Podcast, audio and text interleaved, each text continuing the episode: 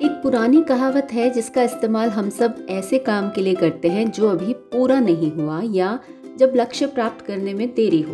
वो है, अभी दिल्ली दूर है। ये बात फारसी जबान में कई सौ साल पहले एक सूफी संत ने कही थी।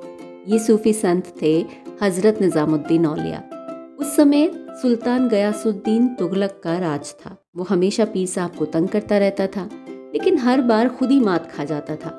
एक दिन उसने हज़रत निज़ामुद्दीन को दिल्ली छोड़कर चले जाने का हुक्म दे दिया और उसे भी तभी बंगाल जाना पड़ा। बादशाह का हुक्म जब तक हज़रत निज़ामुद्दीन को मिला, वो बंगाल के लिए निकल चुका था।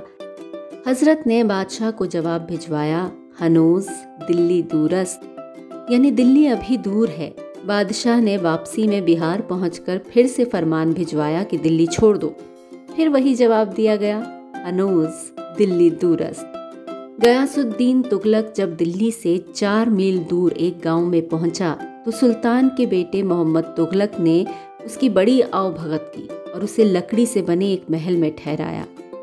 बादशाह जैसे ही अपने लाव लश्कर के साथ महल में पहुँचा तो एक धमाके के साथ महल गिर पड़ा और सुल्तान अंदर दब कर मर गया।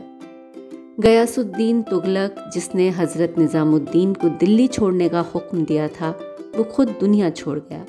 और तभी से ये मुहावरा चल पड़ा अभी दिल्ली दूर है।